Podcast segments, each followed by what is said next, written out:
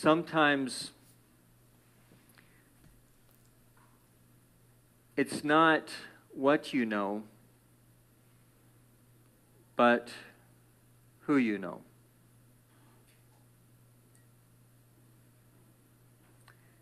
When I was studying in Rome in seminary, I had a couple of things which would keep me occupied outside of the, the studies at the Angelicum at the university and then the formation at the North American College Seminary.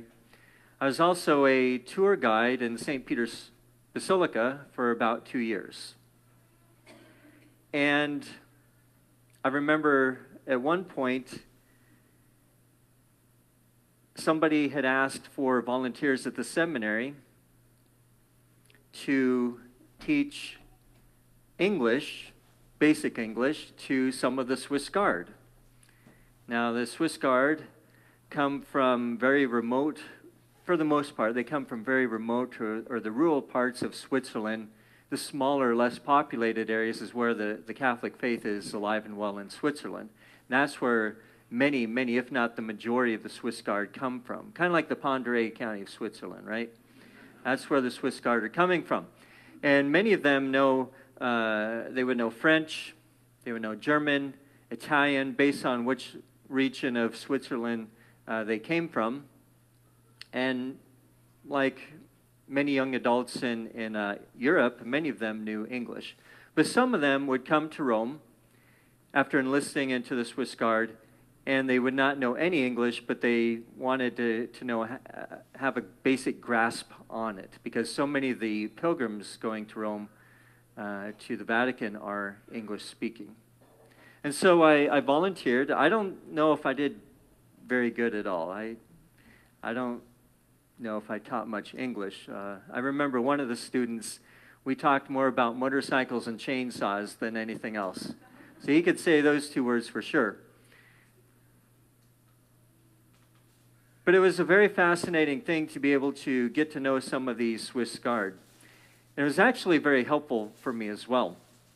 I remember a couple of times where I was giving tours in St. Peter's Basilica, and we'd start outside in St. Peter's Square or somewhere around the Vatican City walls.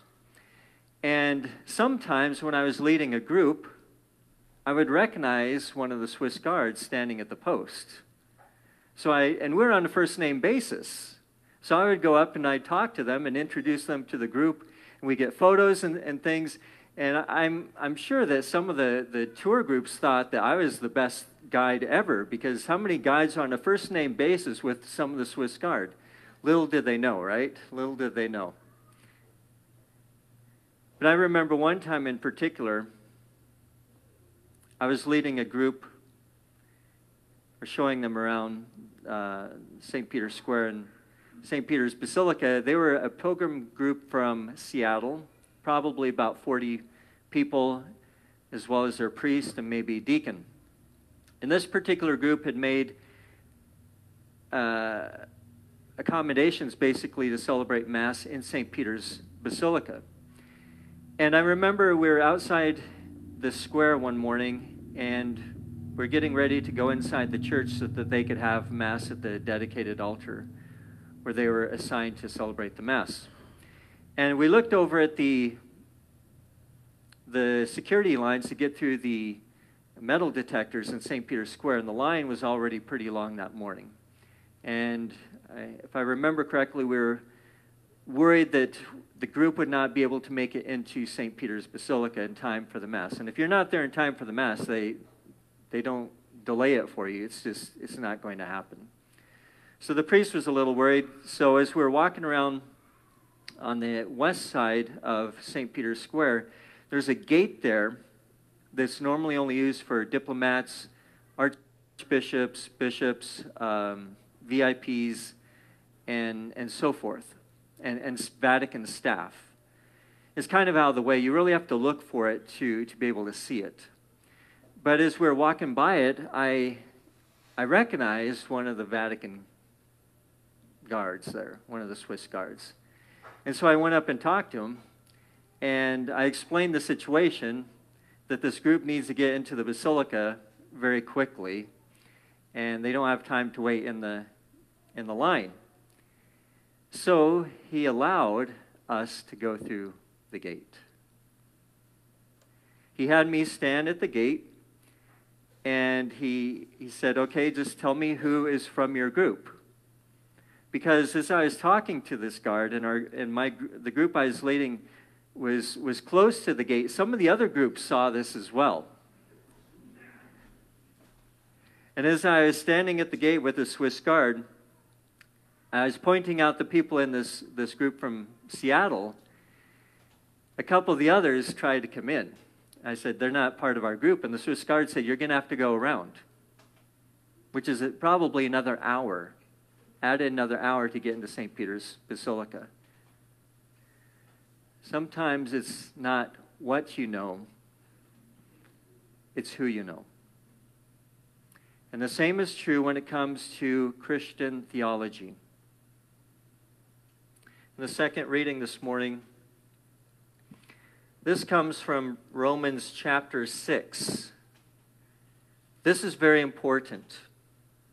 This is a very important part of the sacred scriptures. If you've ever thought about the mechanics or the spiritual physics, so to speak, or how is it that, that we are raised from the dead? We who believe that Jesus is Lord, how is our body raised to eternal life? Have you ever thought about that? If you have, or even if you haven't before, read through Romans chapter 6, and it will tell you exactly what's going to happen. St. Paul telling the people, the Christians in Rome, Are you unaware that we who were baptized into Christ Jesus were baptized into his death? So when you were baptized, you were baptized into the death of Jesus Christ. We were indeed buried with him through baptism into death. So you're united to Jesus Christ in death. You're conformed to him in his death. Got that part? Have to understand that part first. So we're baptized into his death. We're conformed to Jesus Christ. We're united to him in his death. St. Paul goes on. So that just as Christ was raised from the dead by the glory of the Father, we too might live in newness of life. If we have died with Christ, we believe that we shall also live with him.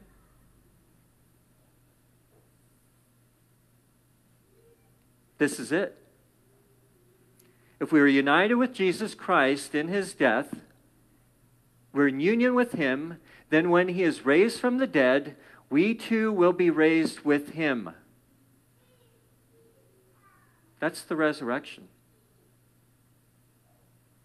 This is a very important reading indeed. In fact, it's, it's so important that the church allows this reading to be one of the option optional readings for a funeral mass.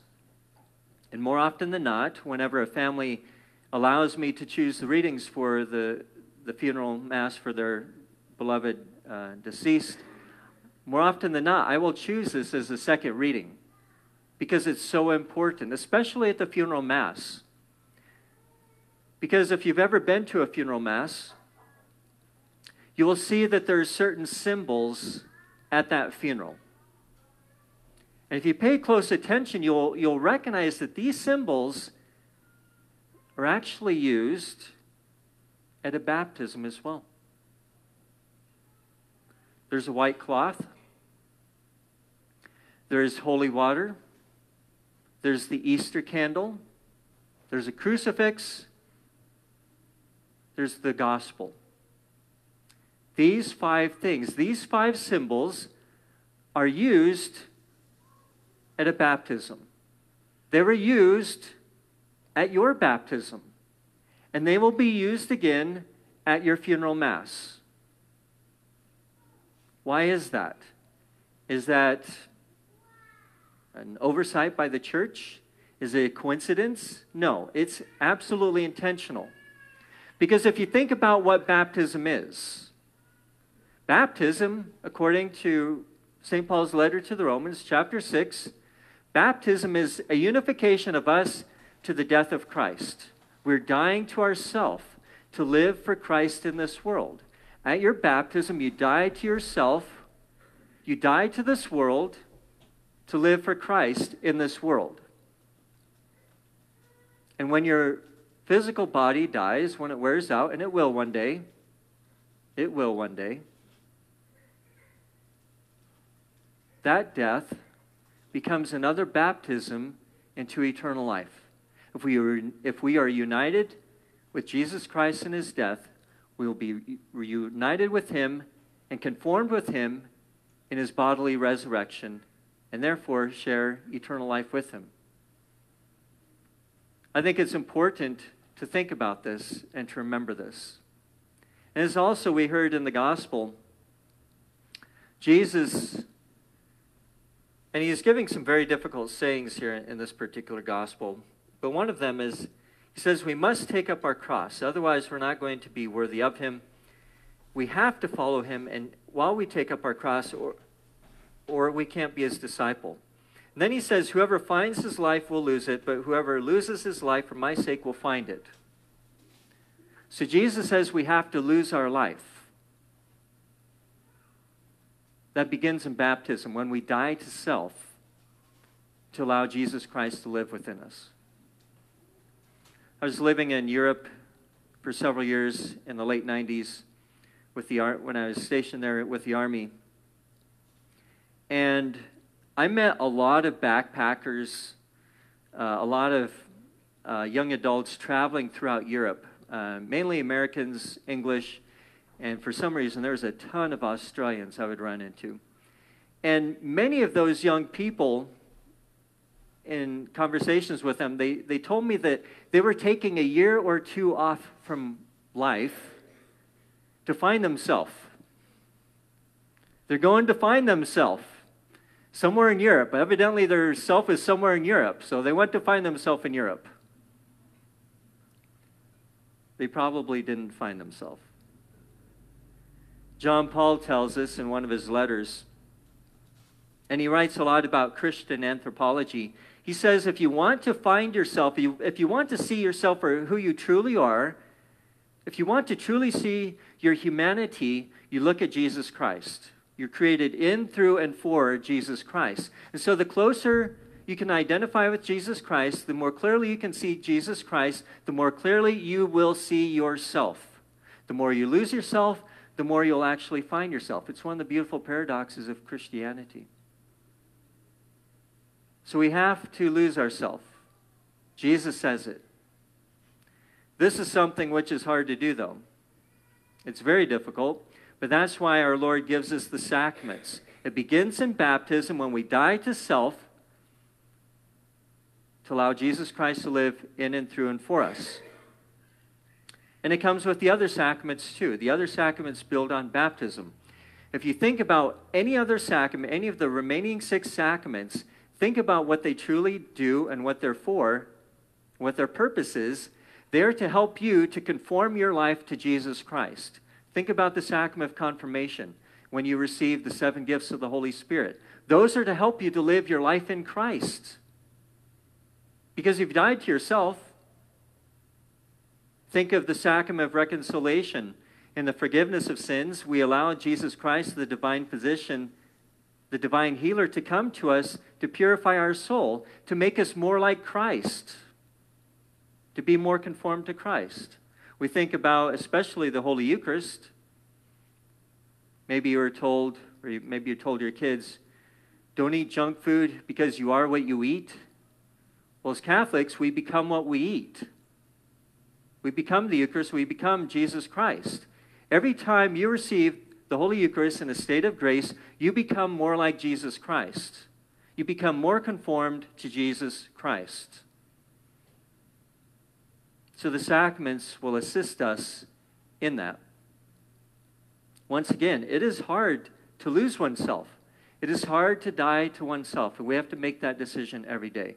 But our Lord gives us the grace to do it. And it is necessary. It is necessary.